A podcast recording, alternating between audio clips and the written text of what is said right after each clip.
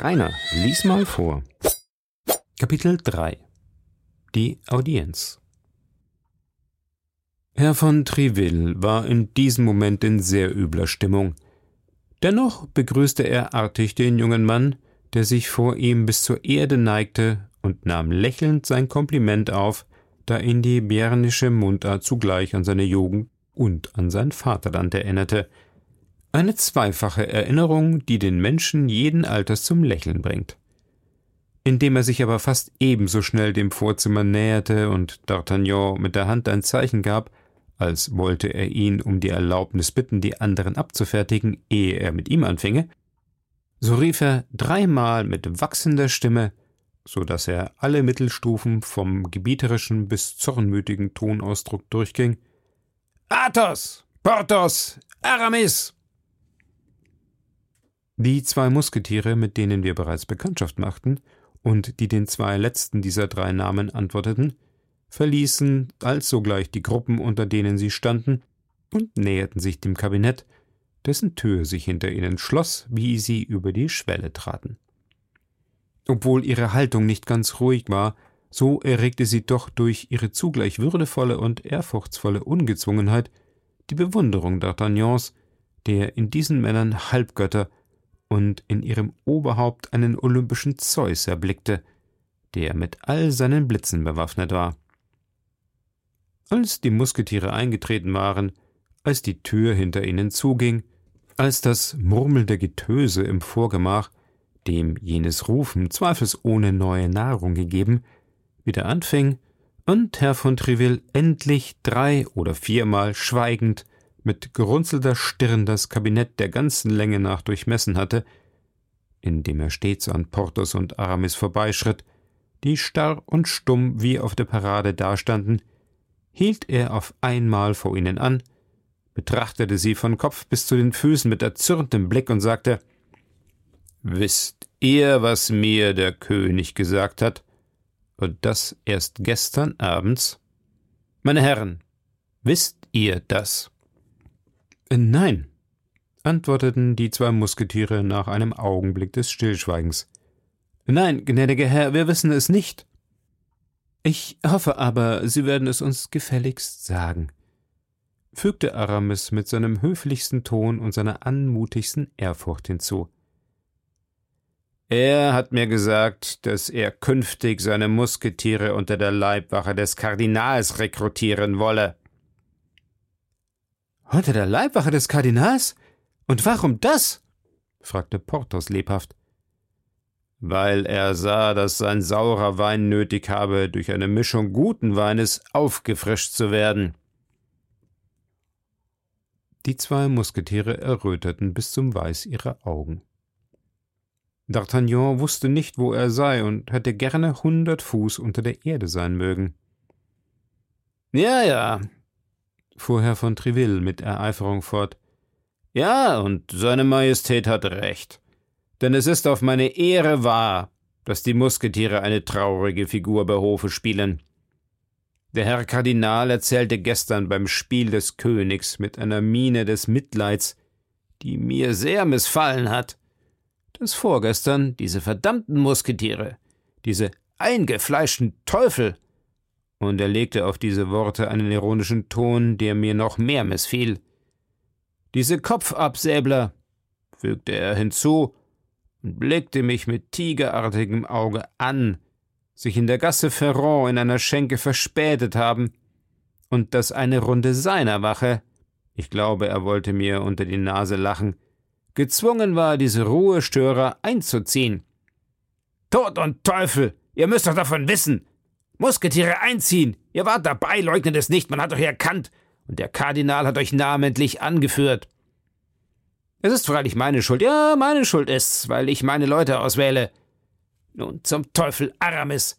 Warum habt ihr mich denn nun um den Kriegerrock gebeten, da ihr euch in der Sultane so gut ausgenommen hättet? Dann ihr, Porthos! Habt ihr nur deshalb ein so schönes goldenes Wehrgehänge, um einen Degen von Stroh daran zu hängen? Und Athos. Ich sehe Athos nicht. Wo ist er? Gnädiger Herr, entgegnete Aramis traurig. Er ist krank. Schwer krank. Krank. Schwer krank, sagt ihr. Und was fehlt ihm? Man befürchtet bei ihm die Pocken, o oh Herr, antwortete Porthos, der gleichfalls ein Wort einmengen wollte. Und das wäre sehr verdrießlich, denn es würde ganz sicher sein Gesicht verunstalten. Pocken. Das ist wieder eine glorwürdige Geschichte, die er da erzählt, Porthos. In seinem Alter krank an Pocken. Nein, aber gewiss verwundet, vielleicht getötet. Tja, wenn ich das wüsste. Donnerwetter!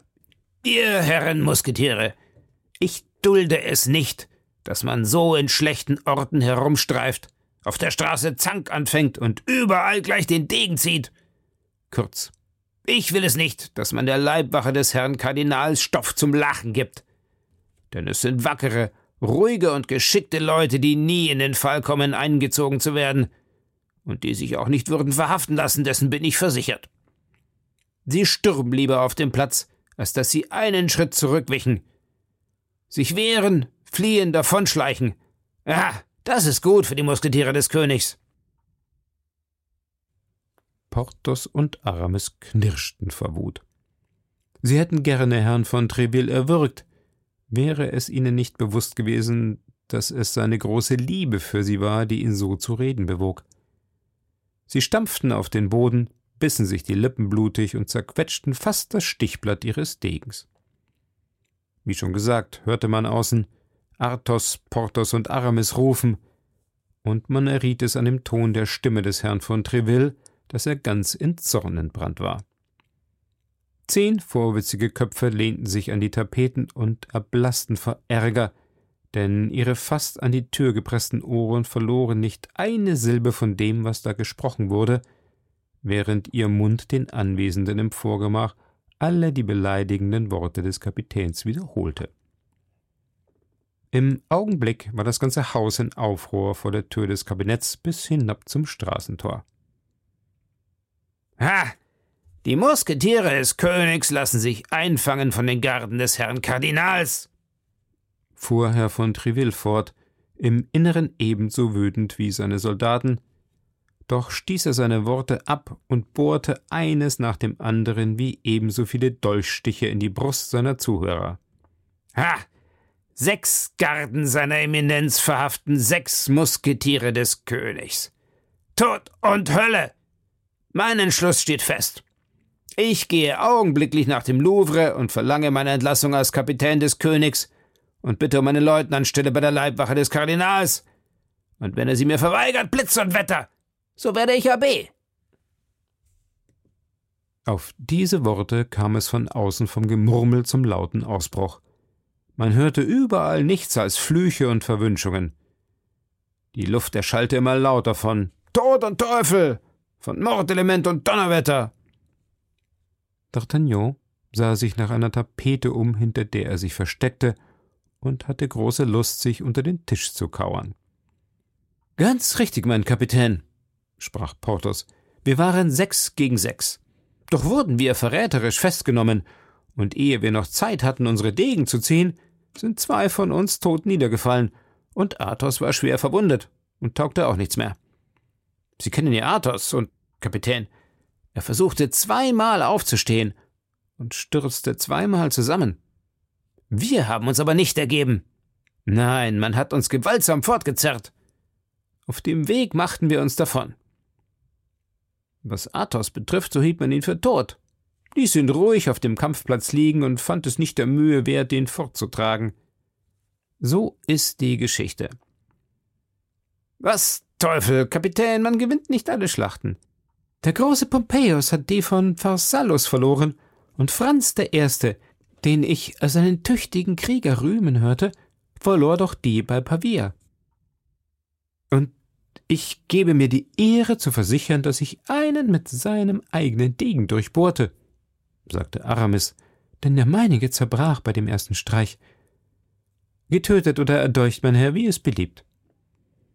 Das wusste ich nicht, versetzte Herr von Treville in einem etwas milderen Ton. Der Herr Kardinal hat übertrieben, wie ich sehe. Um Vergebung, mein Herr, fuhr Aramis fort, der, als er den Kapitän beruhigter sah, eine Bitte vorzubringen wagte. Sagen Sie nicht, dass Athos verwundet sei. Er geriete in Verzweiflung, wenn das zu den Ohren des Königs käme, und da die Verwundung sehr schwer ist, indem der Stich von der Schulter in die Brust eindrang, so stünde zu befürchten. In diesem Moment erhob sich der Türvorhang, und ein edler, schöner, doch schrecklich blasser Kopf kam zum Vorschein. Athos! riefen die zwei Musketiere. Athos! wiederholte Herr von Treville. Mein Herr, sprach Athos, Sie verlangten nach mir? Er sagte das mit einer zwar schwachen, doch ganz ruhigen Stimme und fuhr fort. Sie verlangten nach mir, wie mir meine Kameraden meldeten, und ich beeile mich, Ihrem Befehl nachzukommen.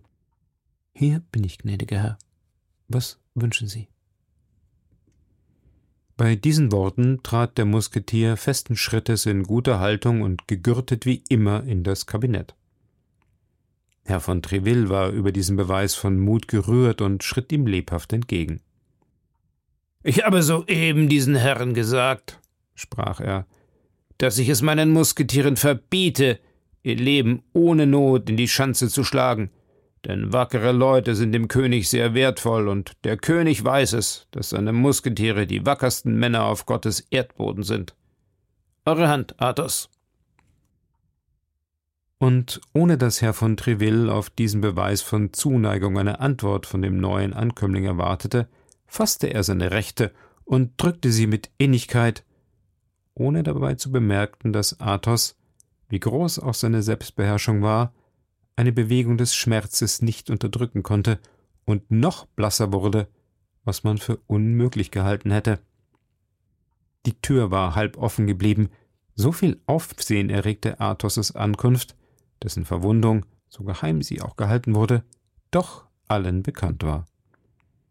Ein Jubelschrei war das Echo der letzten Worte des Kapitäns, und einige Köpfe zeigten sich, von Entzücken hingerissen, in den Öffnungen der Tapeten.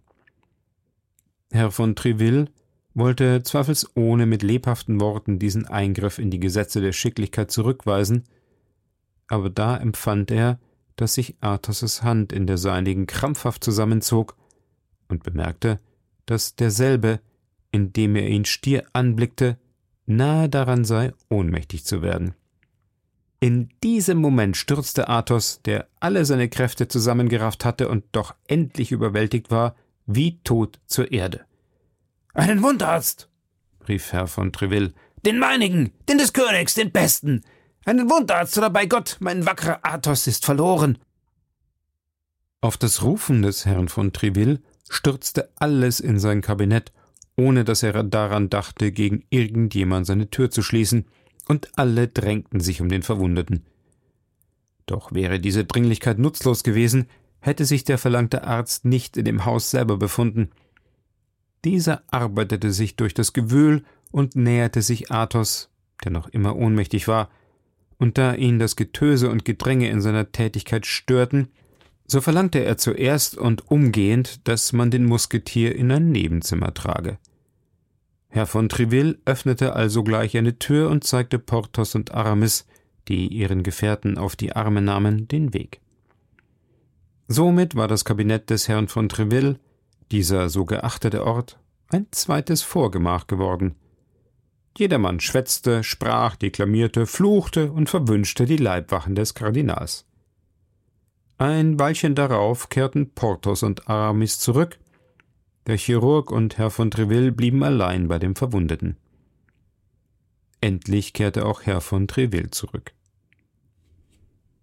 Der Verwundete erlangte das Bewusstsein wieder und der Wundarzt erklärte, der Zustand des Kranken dürfte seine Freunde ganz und gar nicht beängstigen, denn seine Schwäche sei nur eine Folge des Blutverlusts. Herr von Treville winkte nun mit der Hand und alles zog sich zurück, D'Artagnan ausgenommen der es ja nicht vergaß, dass er Audienz hatte, und mit der Hartnäckigkeit eines Gascogners an derselben Stelle verblieb. Als alle fortgegangen waren und die Tür wieder geschlossen wurde, wandte sich Herr von Treville um und sah sich allein mit dem jungen Mann. Um Vergebung, sprach er lächelnd. Um Vergebung, mein lieber Landsmann.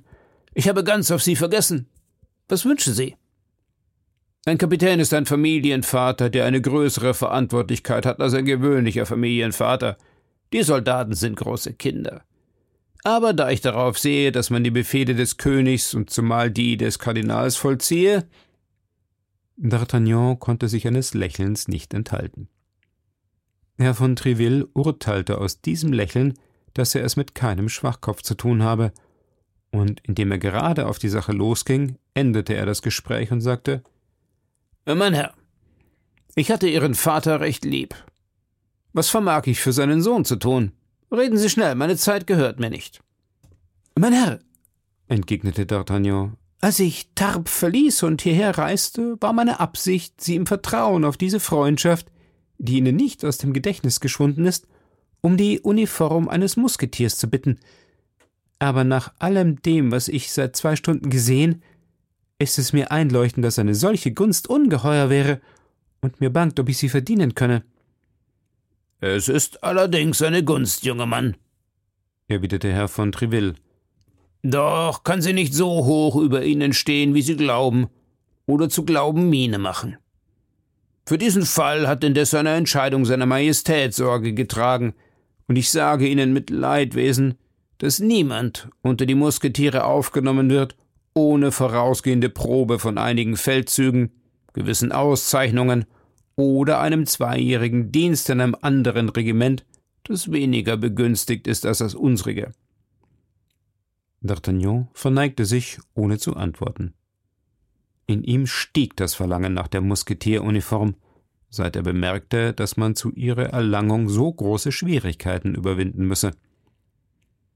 Treville heftete auf seinen Landsmann einen so durchdringenden Blick, dass man glauben konnte, er wolle in den Grund seines Herzens schauen, und fuhr fort. Aber aus Rücksicht für Ihren Vater, meinen alten Landsmann, wie ich schon sagte, will ich etwas für Sie tun. Unsere Söhne von Bern sind gewöhnlich nicht reich, und ich zweifle, dass sich die Sache verändert hat, seit ich die Provinz verlassen habe. Nicht wahr? Sie haben zum Leben nicht viel Geld mitgebracht? D'Artagnan erhob sich mit einer stolzen Miene, die sagen wolle, dass er von niemand ein Almosen verlange. Das ist gut, junger Mann, das ist gut, sagte Treville. Ich kenne diese Miene. Ich bin nach Paris gekommen mit vier Talern in der Tasche und hätte mich mit jedem geschlagen, der mir gesagt hätte, ich wäre nicht imstande, den Louvre zu kaufen. D'Artagnan richtete sich noch mehr empor. Nach dem Verkauf seines Pferdes betrat er seine Laufbahn mit vier Talern mehr als Herr von Treville die seinige begonnen hatte. Es ist also vonnöten, wie ich gesagt habe, dass Sie die Summe, die Sie besitzen, aufbewahren, wie bedeutend sie auch sein möge. Sie haben auch vonnöten, sich in den Übungen zu vervollkommnen, die einem Edelmann gebühren. Ich will heute dem Direktor der Königlichen Akademie schreiben, und nun wird sie morgen schon ohne Geldanlage aufnehmen. Weisen Sie dieses kleine Geschenk nicht zurück. Unsere Edelleute von bester Abkunft und mit großem Reichtum bewerben sich öfter um die Gunst und können sie doch nicht erlangen. Sie werden dort reiten, fechten und tanzen lernen. Sie werden sich dort gute Kenntnisse zu eigen machen, und von Zeit zu Zeit kommen sie zu mir, um mir zu sagen, wie weit sie vorgerückt sind und ob ich weiter etwas für sie tun könnte. Obwohl D'Artagnan mit den Sitten des Hofes unbekannt war, so empfand er doch die Kälte dieses Empfanges und sagte Ach, mein Herr, ich sehe, wie sehr mir heute der Empfehlungsbrief fehlt, den mir mein Vater mitgegeben hat. Ich verwundere mich in der Tat, sagte Herr von Treville, dass Sie eine so weite Reise unternahmen, ohne dieses notwendige Viaticum, unsere einzige Hilfsquelle. Gott sei Dank, ich hatte es bei mir in bester Form entgegnete D'Artagnan. Doch, es ist mir entwendet worden.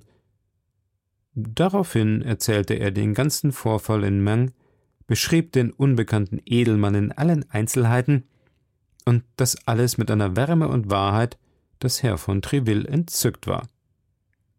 Das ist seltsam, rief der letztere gedankenvoll. Sie haben also ganz laut von mir gesprochen. Ja, mein Herr, und damit zweifelsohne eine Unbesonnenheit begangen, jedoch ein Name wie der ihrige musste mir auf der Reise als Schild dienen. Sie können denken, dass ich mich öfter in diesen Schutz begab. Damals war die Schmeichelei sehr im Schwung, und Herr von Treville liebte den Weihrauch wie ein König oder ein Kardinal.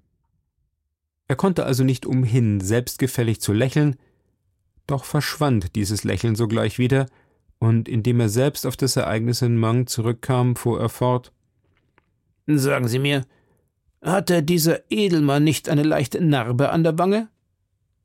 Ja, wie sie das Streifen einer Kugel machen würde. War er nicht ein Mann von schöner Gesichtsbildung? Ja. Von hohem Wuchs? Ja. Blass im Gesicht und mit braunen Haaren? Ja, ja, so ist es.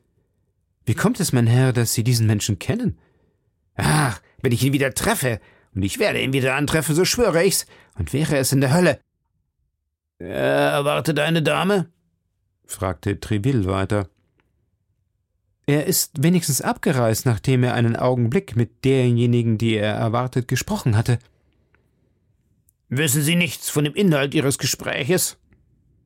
Er händigte ihr ein Kästchen ein und sagte, dasselbe enthalte ihre Weisung, doch durfte sie erst in London aufschließen.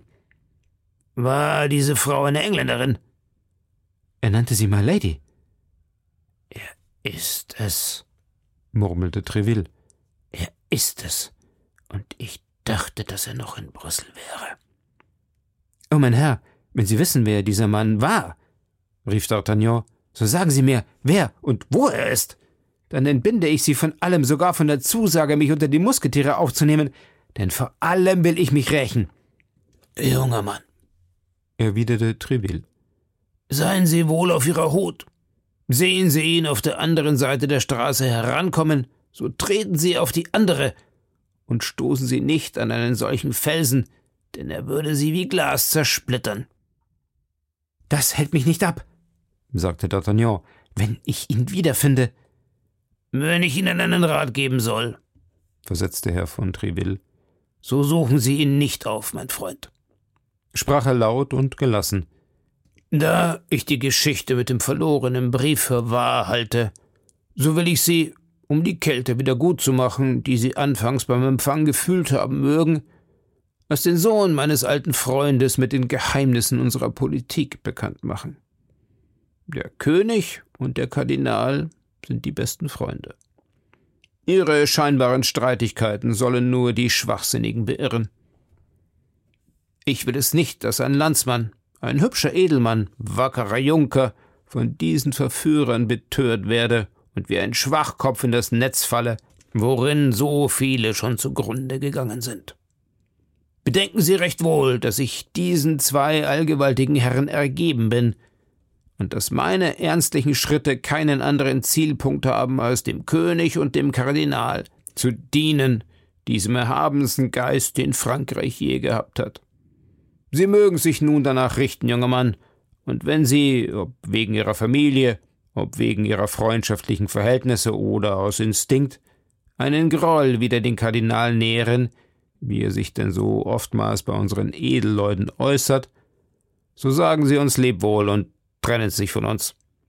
Ich werde Ihnen in tausendfachen Dingen behilflich sein, doch gestatte ich Ihnen keine engere Verbindung mit meiner Person. In jedem Fall hoffe ich durch meine Offenheit Ihre Freundschaft zu gewinnen, denn bis zu dieser Stunde sind Sie der einzige junge Mann, mit dem ich eine solche Sprache führte. Bei sich selbst sprach Treville so. Hat der Kardinal wirklich diesen jungen Fuchs zu mir geschickt, so wird er, da er wohl weiß, wie sehr ich ihn hasse, nicht unterlassen haben, seinem Spion zu sagen, das beste Mittel, mir den Hof zu machen, wäre, über ihn das Schlimmste zu reden. Und der schlaue Gevatter wird mir auch trotz meiner Versicherungen antworten, dass ihm seine Eminenz verhasst sei. Es kam aber anders, als es Treville erwartet hatte, denn D'Artagnan antwortete ganz einfach Mein Herr, ich komme mit ganz ähnlichen Gesinnungen nach Paris. Mein Vater hat es mir ans Herz gelegt, dass ich von niemandem etwas erdulde, als von dem König, von dem Kardinal und von Ihnen, die er für die drei Ersten in Frankreich hält. Wie man bemerkt, so hatte D'Artagnan den beiden anderen noch Herrn von Tirville beigefügt, allein er dachte, dass dieser Zusatz nicht schaden könnte. Ich hege somit die höchste Verehrung für den Herrn Kardinal, fuhr er fort, und die größte Hochachtung für seine Handlungen. Es ist nun umso besser für mich, wenn Sie, wie Sie sagten, freimütig mit mir reden, denn Sie werden mir die Ehre erzeigen, diese Geschmacksähnlichkeit zu schätzen. Haben Sie jedoch irgendeinen sehr natürlichen Argwohn gefasst, so fühle ich, dass es mein Verderben ist, wenn ich die Wahrheit spreche. Das wäre umso schlimmer, wenn ich dadurch Ihre Achtung verlöre, die mir über alles in der Welt gilt. Herr von Triville war über diesen letzten Punkt überrascht. So viel Scharfsinn und Freimütigkeit gewannen seine Bewunderung, hoben aber doch nicht jeden Zweifel auf.